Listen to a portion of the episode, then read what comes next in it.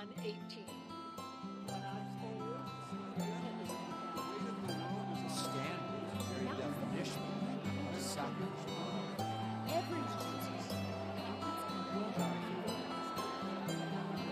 Until I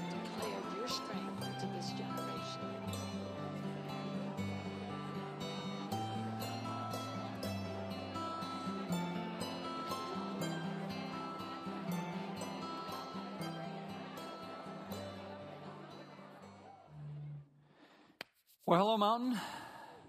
It's good to see everybody. Welcome on this cheery, lovely, warm, amazing weekend.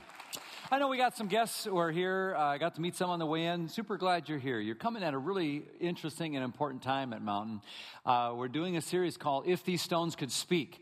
And it's a chance for us to kind of go back through the Bible and think about all the times stones show up in significant and powerful ways. And if those stones could speak, what story would they say to you? Because they're still speaking. And so we're doing that.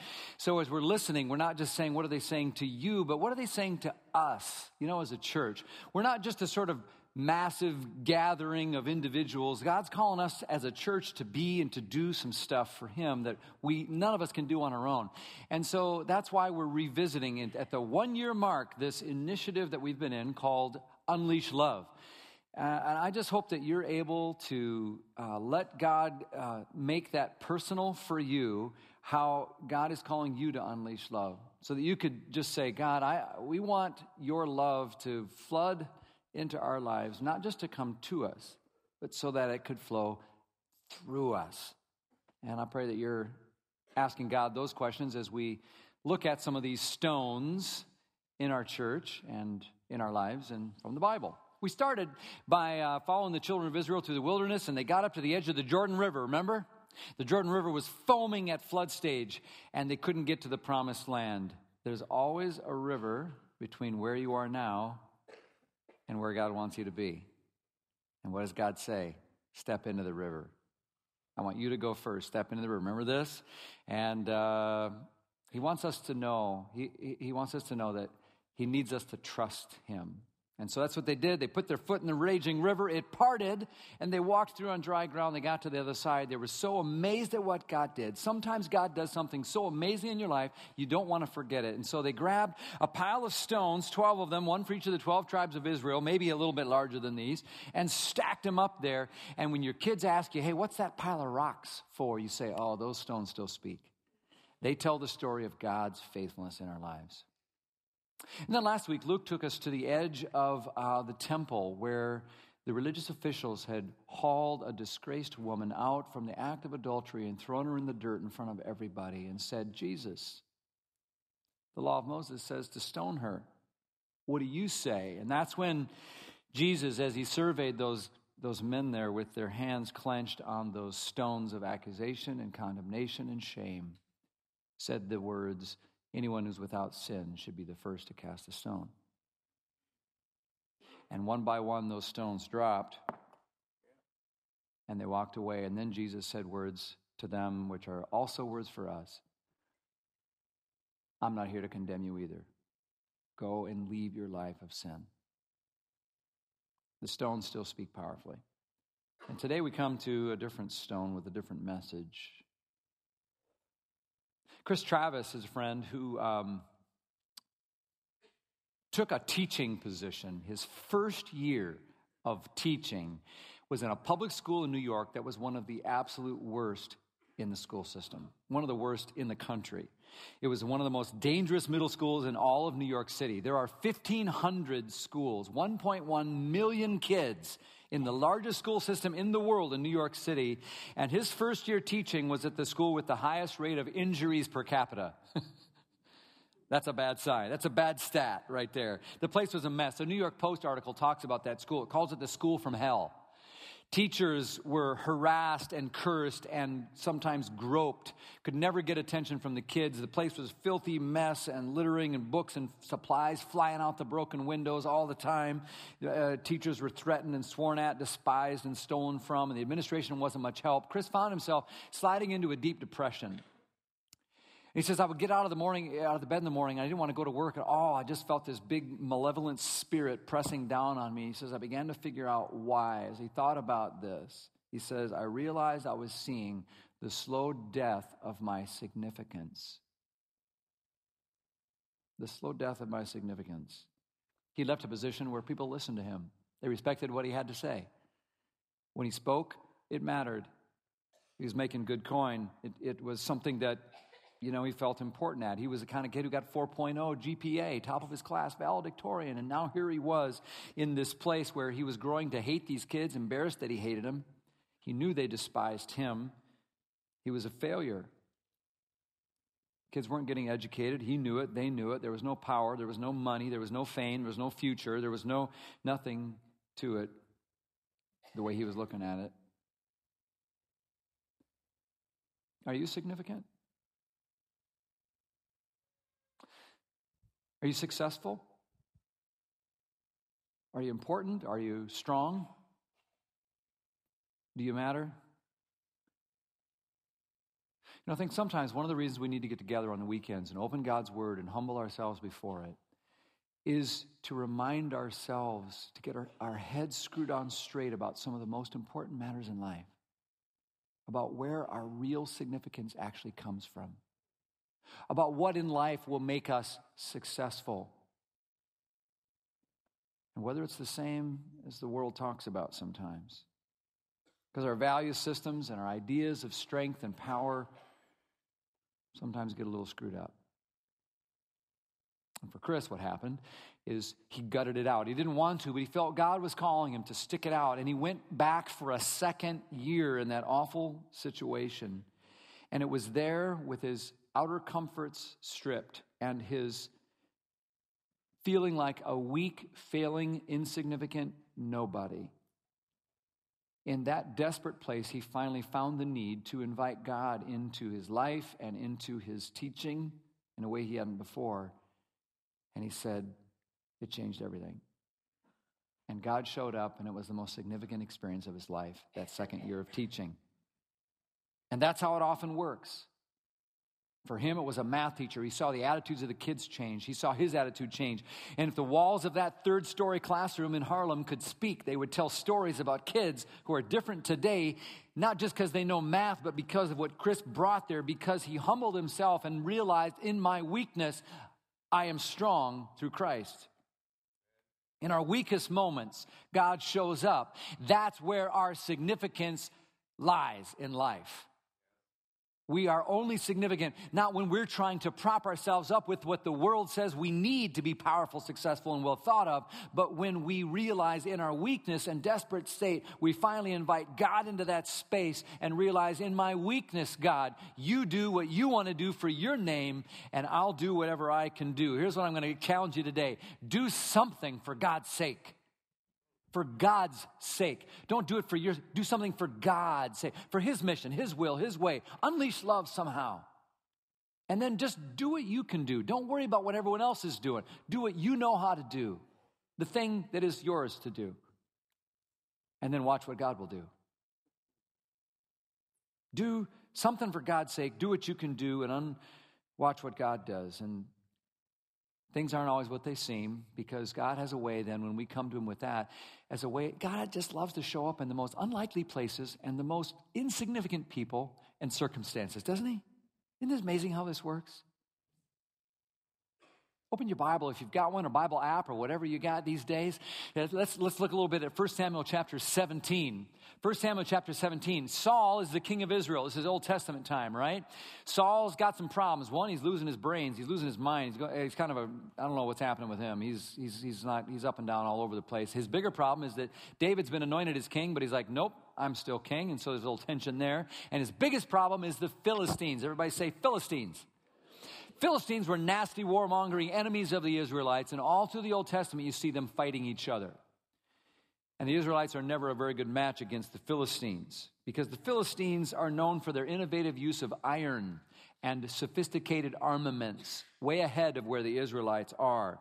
They, in fact, uh, they were so far advanced in their work with iron that the Bible tells in other places how the Israelites would have to go to the uh, Philistines just to get their farm implements sharpened because they didn't have the technology to do it. They didn't have the weaponry. They were no match.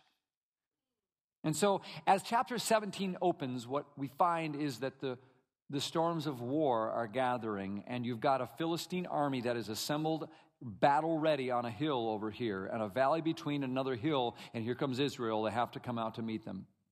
And so they gather up their fighting best, and here they are. And now we're, we're coming to where we're about to see a bloody hand to hand combat. If you've ever seen a scene from the, the film Gettysburg, you're, you're about to anticipate what's going to go down here.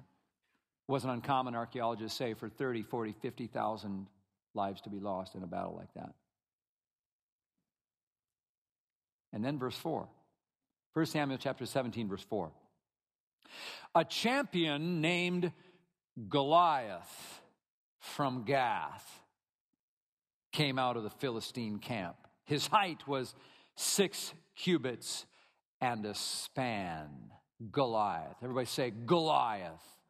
Even the name sounds imposing, doesn't it? I mean, it's like, if, the, if it's like, and then a guy named Tyler came out, it's like, no, nobody's scared of Tyler. I'm sorry. Chad showed up and everyone was really scared. So, no, no, I'm sorry. No, ben from Bel Air is not awesome, all right? Fred from Fallston showed up. No, no, listen. Goliath. This is like an announcer can do something with this name, like in a wrestling match. Goliath of Gath. You can just see him. And the most important thing about him, the first thing said about him is what? How big he is. Goliath of Gath, and he's huge. Seven foot, nine foot tall, something like that. I remember that Guinness Book of World Records uh, book uh, we always just look at. There's a guy, Robert Wadlow, tallest man ever to live, eight foot, 11 inches, tall dude. In fact, they said that his hands are 12 inches long, which is a little confusing because it means each hand is a foot. So I don't know how that works, but. Anyway, but he doesn't look very fierce, really, does he? he? He doesn't look like a mean old Goliath. So maybe we need to think of someone more like Andre the Giant. You know, some of you remember that from Princess Bride, right? Uh, he's a gentle giant and uh, uh, so forth, but he would be hard to fight. Here's a picture of someone if you were going to go fight uh, Andre the Giant, it wouldn't be very much fun at all. And so here's the description of Goliath of Gath who comes out and all of a this is just not a day that's shaping up to look very good for the Israelites. Now, the Bible here goes into some a remarkable detail helping us sort of scan and size this guy up. In fact, if you look at chapter 17, verses 5 to 7, it pictures now Goliath. And uh, I thought it'd be fun to kind of just help us really get a feel for how big of a dude and fierce he was. Uh, Zach, are you here? Come on up, Zach. I asked Zach to come and help me. Give it a big round of applause for my buddy Zach. Come on, buddy. Go to chapter 5, uh, 17, verse 5. What's up, buddy? You're going to be my Goliath. Is that cool? All right. Stand right here, do what I tell you. All right. Um, it's uh, everybody. What does it say first? He had uh, what? Bronze helmet. I happen to have one of those. Uh, it's not bronze, but it'll do. Put that on, buddy. All right. What else did he have? He had a coat of scale armor, like mail, okay, of bronze, and it weighed 5,000 shekels. Guess what? I did the math. That's 125 pounds. Guy's wearing 125 pounds. How's your back? Don't, nope. Is your back okay? Seriously? good. Okay, uh, it won't be in a minute. Here, come on. All right, this, this pack only weighs about 90 pounds, all right? I just need to put that on because this is what a mail thing is like. oh. Did you sign a waiver or anything? Okay. All right, so yeah. Okay, what's next? Uh, on his legs, he wore bronze greaves. I don't know, I couldn't find my bronze greaves at home. Uh, I don't know where my wife put them. So uh, this will have to do, but we don't have time for you to put those on. But hold those up. All right, here we go. There you go. And, uh, and also a, a bronze javelin was slung on his back. That's all I got here, bud. Okay. All right. And uh, is there another verse? Yeah, his spear shaft was like a weaver's rod. That's big, in other words. And its iron point weighed 600 shekels. That's another 15 pounds. Need you to hold on to this, baby. Right, that's the tip of your spear. Get ready to throw that. And his shield bearer went ahead of him. Okay, here you go. This is Goliath. Actually, I wouldn't mind fighting you right now. Yeah, I'd say. If you got to carry all that, I'd probably have a pretty good chance. All right, so here's the deal. Can you see what the Bible's doing? It's slowing down the narrative so that it lists all of these details for a reason, so that our eyes are forced to look at every inch of him from head to toe and be scared and impressed. And because the way he's described, he's the ultimate man of bronze and steel. He's like a robot, he's like a transformer, he's impenetrable, he's a walking uh, uh, fortress. There's no way you can win against a guy like this, even though if you can stretch your imagination from a guy like this to the real Goliath. Let's give a round of applause, my buddy here. Thank you very much. Let me help you with this. All right, one, two, three. I am not Goliath. Oh. All right. You get the idea. And so this is Goliath. Thanks, Zach. Appreciate it. Leave the helmet. and so this is the guy then who steps down into this valley, and archaeologists remind us that because of the thin desert air and the stony situation in the valley there, you could hear voices for almost a mile. And he begins to bellow a proposition. He says, Here's the deal we're going to go mano a mano. You send a champion, I'll represent the Philistines. We'll go one on one to the death. And whoever wins, that'll settle it. If I win, you will become our subjects. And if the other guy, your guy wins, we'll become yours.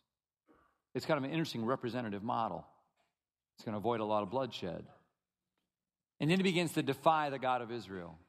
He begins to talk a lot of smack and threaten them and say, Send someone down. And verse 11 says that on hearing the Philistines' words, Saul, the king, and all the Israelites were terrified and deeply shaken. And this threat and this challenge and this smack talk against God and defying Yahweh goes on every single day for over a month, the Bible says. Every day, Goliath would come down and taunt and face off and talk about, come on, you, you people who serve God, send one of your stupid weaklings out here and I'm going to kill him right now. And they'd all run away. Bible takes us over to remind us about a guy named Jesse for a moment. Jesse uh, was a, a farmer of sorts who had eight sons. We met them earlier and uh, the three oldest, bravest, strongest are off fighting in the war. Jesse uh, calls in little no count David. He was the youngest son that nobody respected. He just sent him out to take care of the sheep. He calls him in and says, Okay, shepherd boy, listen, I can't get a hold of my sons on FaceTime. I need to send a care package. Load up. I want you to go out there and tell me how they're doing. So David does just that, all of his stuff, and he heads off and he heads to the battlefront. He gets there just as Goliath is coming down and talking trash of the Lord God and taunting all of the people, and David can't stand it. Verse 26 David asked the soldiers standing nearby, What will a man get for killing this Philistine and his defiance?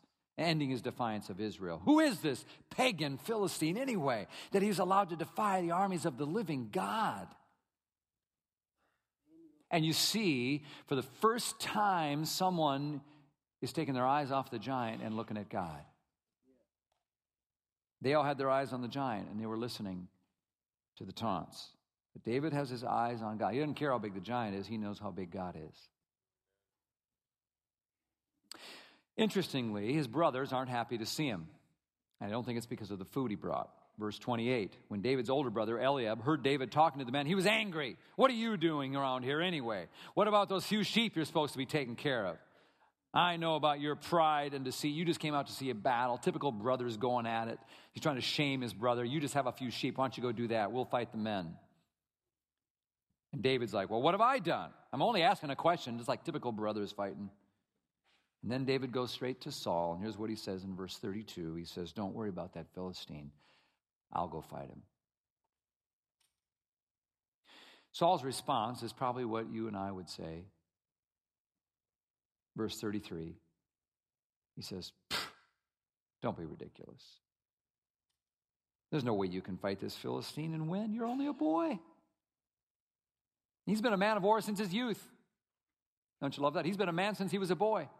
And that's when David points to the reason that he's confident. He points to the reason for his strength, the reason that he's not afraid to go before a giant and step into that valley. And it's not because he's been secretly training with Mr. Miyagi and now he's a black belt. It's not because he has a revolver in his boot. It's not because he has a super secret power that nobody knows about. Here's why it's because this little insignificant boy is confident because he's trusted God before and God came through. He says, You know what? I was out there, I was, I was watching sheep. I know that's all I was doing, but lions and bears used to come all the time. You know what I did? I didn't run the other way. I went after him and I grabbed him by the hair and I beat him over the head. I got the sheep back and I killed those things. And then he says in verse 37, the Lord. He talks about the Lord. He's not talking about the lion or the bear or the giant. He says, the Lord who rescued me from the claws of the lion and the bear will rescue me from this Philistine. God's sake, God's name, God's will is at stake here, and he's going to do something for God's sake. And Saul is either desperate or dumb or discerning. We don't know which, but he says, whatever, go for it. But first, Saul tries to dress him up in armor to look like Saul or Goliath, because that's what he thinks is significant. That's where success will be found. And David peels it all off and says, I can't go like this. No, I'm not going into this battle banking on the strength and the way that the world defines it. Instead, verse 40, he picked up five smooth stones. There's our stones. Got them out of the stream, and he put them into a shepherd's bag. And then, armed with only a shepherd's staff, a little stick, and a sling, he started across the valley to fight the Philistine. Sometimes we think David had a slingshot. It wasn't a slingshot, it was a sling. It was a picture of what it would have looked like in that period. Just a leather strap with a pouch in the middle but it was not a child's toy. This thing was lethal. And from archaeology and historical studies, we know that there were lots of people who were very, very good at it. The Benjaminites could sling that thing left handed and they could come within a hair's breadth of a target, even a long distance away. Here's how you'd throw it underhand, like wing it around a couple of times and off it would come. Think like fast pitch softball underhand, like zing coming out of there. We've excavated thousands of these things. You can see these little things, often about the size of a billiard ball. Here's a picture of some real ones we've dug up. Um, they could be as small, they could be as small as, uh, as a. Um, golf ball, all the way up to about the size of a tennis ball, as you can see there. Um, they made them round so they would fly straighter. Um, they could throw farther than an archer could shoot with an arrow. So he had an advantage over someone with a bow and arrow, actually, and more accurate as well, sometimes over 400 yards. And when they came out of the sling, they're moving about 60 miles an hour, which means if this thing hits you, it's going to hurt you. If it hits you in the right place, it's going to do a lot of damage. And David has his hand in his pouch on that one of those stones as he's heading down into the valley to face a giant, and that stone's about to make a statement. When Goliath sees David, he sneers in disgust and he just laughs because he's the significant, strong, important, powerful, big one, remember? Verse 43 Am I a dog that you come at me with a stick? And he cursed David by the names of his gods. Come over here and I'll give you your flesh to the birds and wild animals, Goliath yelled. In verse 45, David says, No, no. You come to me with sword and spear and javelin and all that stuff you think makes you so strong. You think that intimidates me? All that big, powerful, fearsome, prepared, significant stuff you're playing right now, he says. But I come to you in the name of the Lord of heaven's armies, Amen. the God of the armies of Israel, whom you have defied. And then that insignificant, no count shepherd boy reaches in his pouch and clutching onto that golf ball sized stone, he says words that every person of faith, I hope you know how to say when you're facing your giant. And if you know these words, you can say them with confidence, not in your own strength, but in God, because He says, Today the Lord is going to conquer you.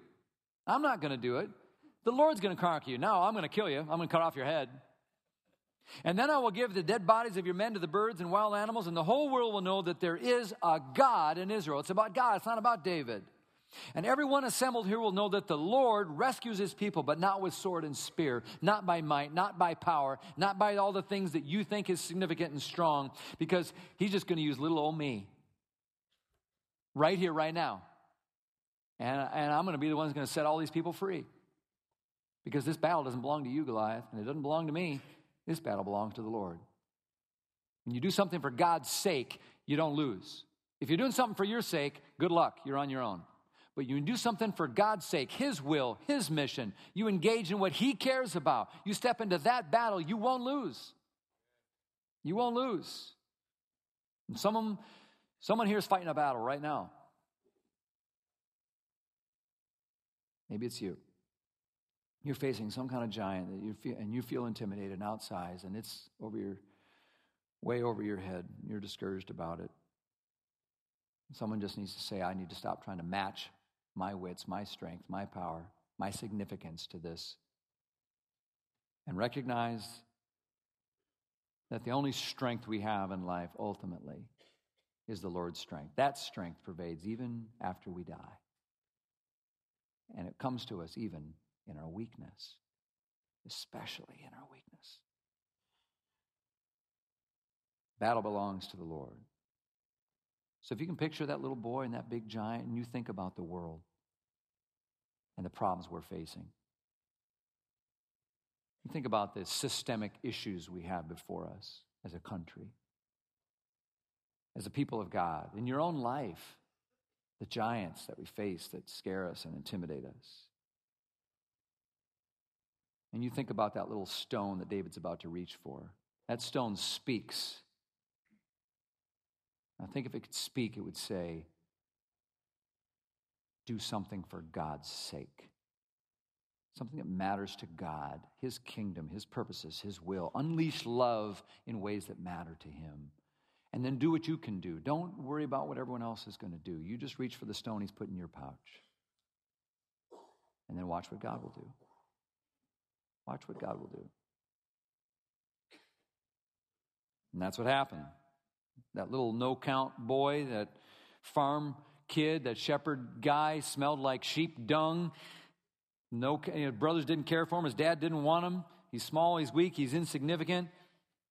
But he realized that the opposition was an opportunity for God to show through his strength. And so when you say, I'm outgunned, I'm outmanned, I'm outnumbered, I'm outplanned, got to make an all out stand because I got to have a right hand man, and his name is the Lord. The battle is the Lord's. Verse 49 He hurled it with his sling, and guess what? You saw this coming, but Philistine didn't. Hit him in the forehead, and it sank in, and Goliath tumbled and fell face down in the dirt. And that little stone, if it could speak at that moment, might say, Huh, what do you know?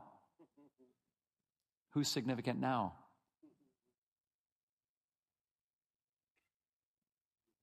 God loves to show up in the most unlikely places, to the most insignificant people, ordinary, small, weak, like you and me. People who are willing to say, I'm going to do something for God's sake. I'm going to do what I can do. And I'm going to watch what God does as a result. And this is, isn't this the way of Jesus when you think about it? I mean, Jesus, even 700 years before he came to earth, Isaiah introduces us to us him to us. How does he do that? He says, well, Isaiah 53 says, you know what? There's nothing beautiful or majestic about his appearance. You'd look at him, you wouldn't think he's just a boy. You know, there's nothing. He was despised and rejected. He carried about weakness. There's nothing attractive about him particularly. Comes as a tiny baby, weak, grows up an ordinary carpenter in a no count town. Then he dies on a cross. But a cross, Paul reminds us in 1 Corinthians 1, a cross that when you look at it goes, oh, that's foolish, that's weak, that's small, not significant there but we know it to be the power of God. That's where the power of God is. In weakness, his power is displayed. So the Apostle Paul says later, Boy, I can experience this because I've got this big problem and I can't make it go away. I can't fix it. I, I, I, he called it his thorn in the flesh. And I begged God, Make it stop. Make it go away. Help it quit hurting. I don't want this anymore. This is, the, I hate this weakness. I hate feeling insignificant. I hate this. God, change it. God didn't change it. He says, I'm going to give you grace to get through it.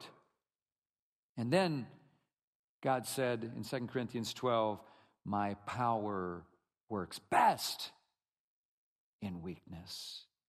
When I am weak, that's when I am strong.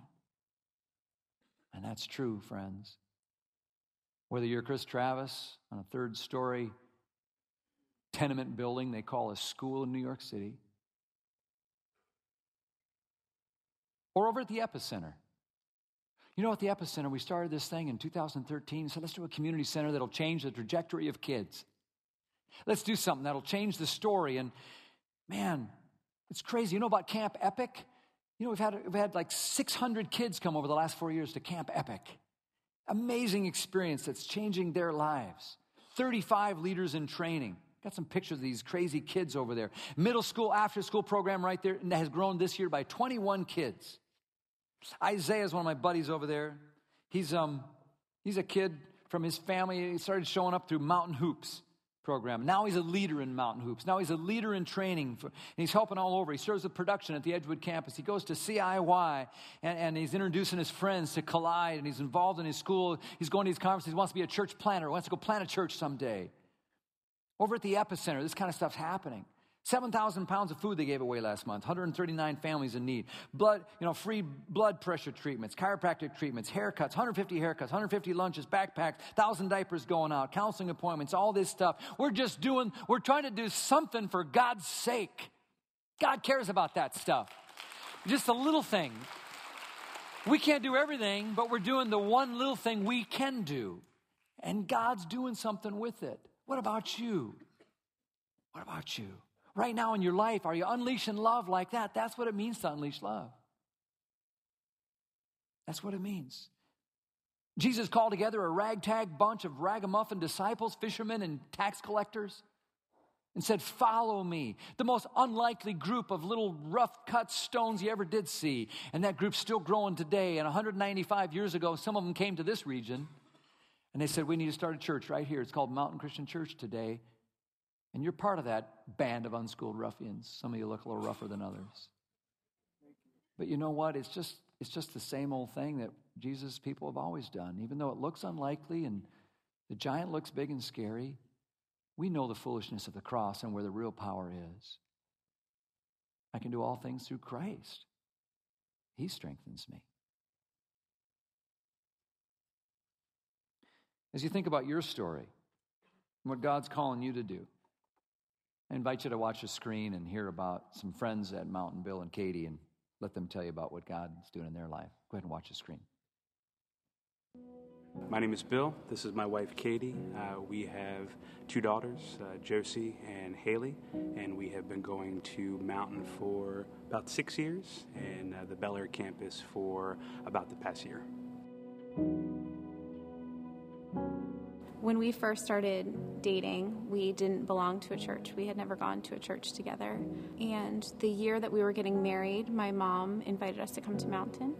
So we did. We got married and we came sporadically. And then after about a year or two of attending, we were baptized. We uh, enjoy being able to serve at Mountain. Was going to the Mountain Road campus prior to October, uh, serving as lead usher and helping out any way that I could there. So we started going to the Bel Air campus when we were at John Carroll, and when the launch happened at the Arena Club, we decided to um, go all in there and uh, serve our community in Bel Air think that as God was preparing our lives for our move to Bel Air, He was also preparing our neighborhood and our neighbors to be open to Him. I've started with a couple other girls in our neighborhood a small group that meets on Wednesday nights, and it started out just the three of us, and then we said, How can we honor God in this and bless our neighborhood? And we decided to send the invitation out to everyone, all the women in our neighborhood we were overwhelmed with the response that we got. So we got 15 women in our neighborhood decided that they were going to come into our house on Wednesday nights. Most of them have never been to church before, or it's been a very long time. It's just been the most amazing experience.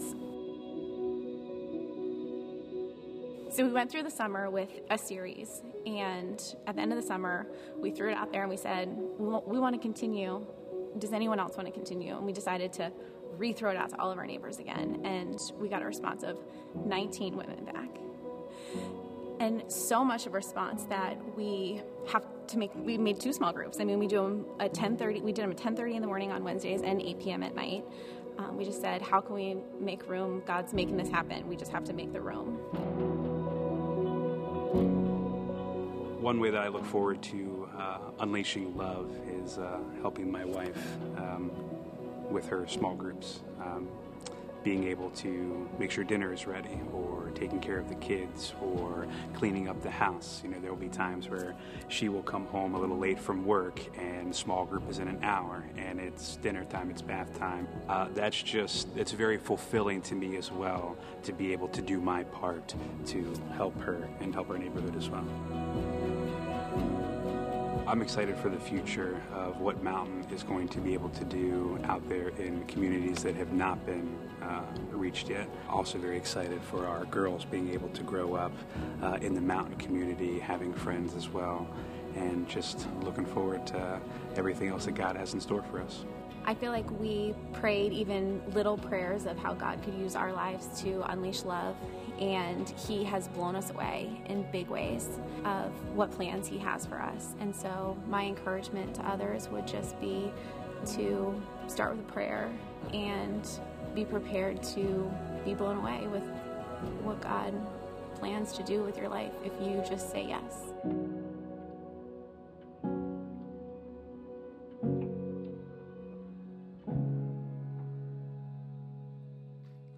Love that. I love what she says there. Just begin with prayer and begin prepare to be blown away by what happens when you say yes. And uh, I love that a lot, friends. That's that is what significance is. Whatever anyone else in the world says is significant or successful or strong or powerful or beautiful or all of that, friends, that's significant. Listen, I know we face some giants. I know you have some personal battles before you. They're real, they're big. Our community needs the love and light of Jesus Christ so desperately, and it's, it's huge. It's huge, but the battle belongs to the Lord, and what He asks is not for us to do anything other than to do something with our one life He's given us for His sake, His will, His mission. Unleash love.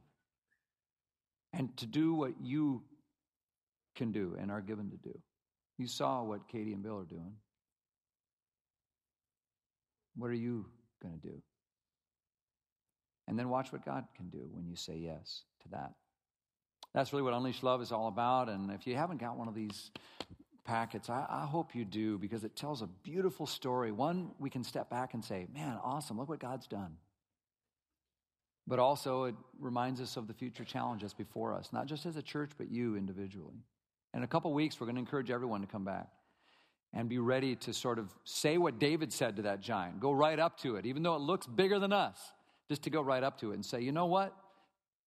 I'm not afraid of you because we're going to do something for God's sake. And watch the giants fall. Unleash love. That's what these stones would speak to us if they could. Be ready for that in a couple weeks. I hope you'll prayerfully take that seriously and be ready for those moments as we kind of say, here's how I'm going to pray, here's how I'm going to serve, here's how I'm going to give, here's how I'm going to care, here's how I'm going to unleash love through this place. It's called Mountain. Can I just point out one more thing before we close? What I love about the deal there in the valley that day with the battle is that it was rigged. It was a setup. It was like it was like a representative model thing that was going on. Goliath came up with the idea, hey, let's fight mano a mano. Think about it. The Israelites won that day and they never lifted a finger. They won. They never had to do a thing because their champion stepped in on their behalf and fought the battle. David, the anointed one, stepped in. And you see, this is what God has done in Christ. He has given us this one who was born in the city of David, a son of David, from the shoot and tribe of Jesse, a new and better David. His name is Jesus Christ who has stepped into the battle, who went to the King of Kings and said, I will go fight the giant that we can't win against, death and sin itself. And he went down there. It cost him his life, but he came out victorious. And you never had to lift a finger because you would have lost if you tried to fight that battle on your own. Thank God for Jesus Christ who invites us into his family. And I pray that if you don't know that love and that Savior, you will receive him today. Let me pray for you. God, we're so thankful for Jesus, our new and better David, that you would send him down into the valley to fight on our behalf, to take upon himself our wounds so that we can find our strength even in our weakness. We pray as you help us now, Lord, to hear the stones speaking from the past, to call us to faithfulness today. We pray this in Jesus' name. And all God's people said,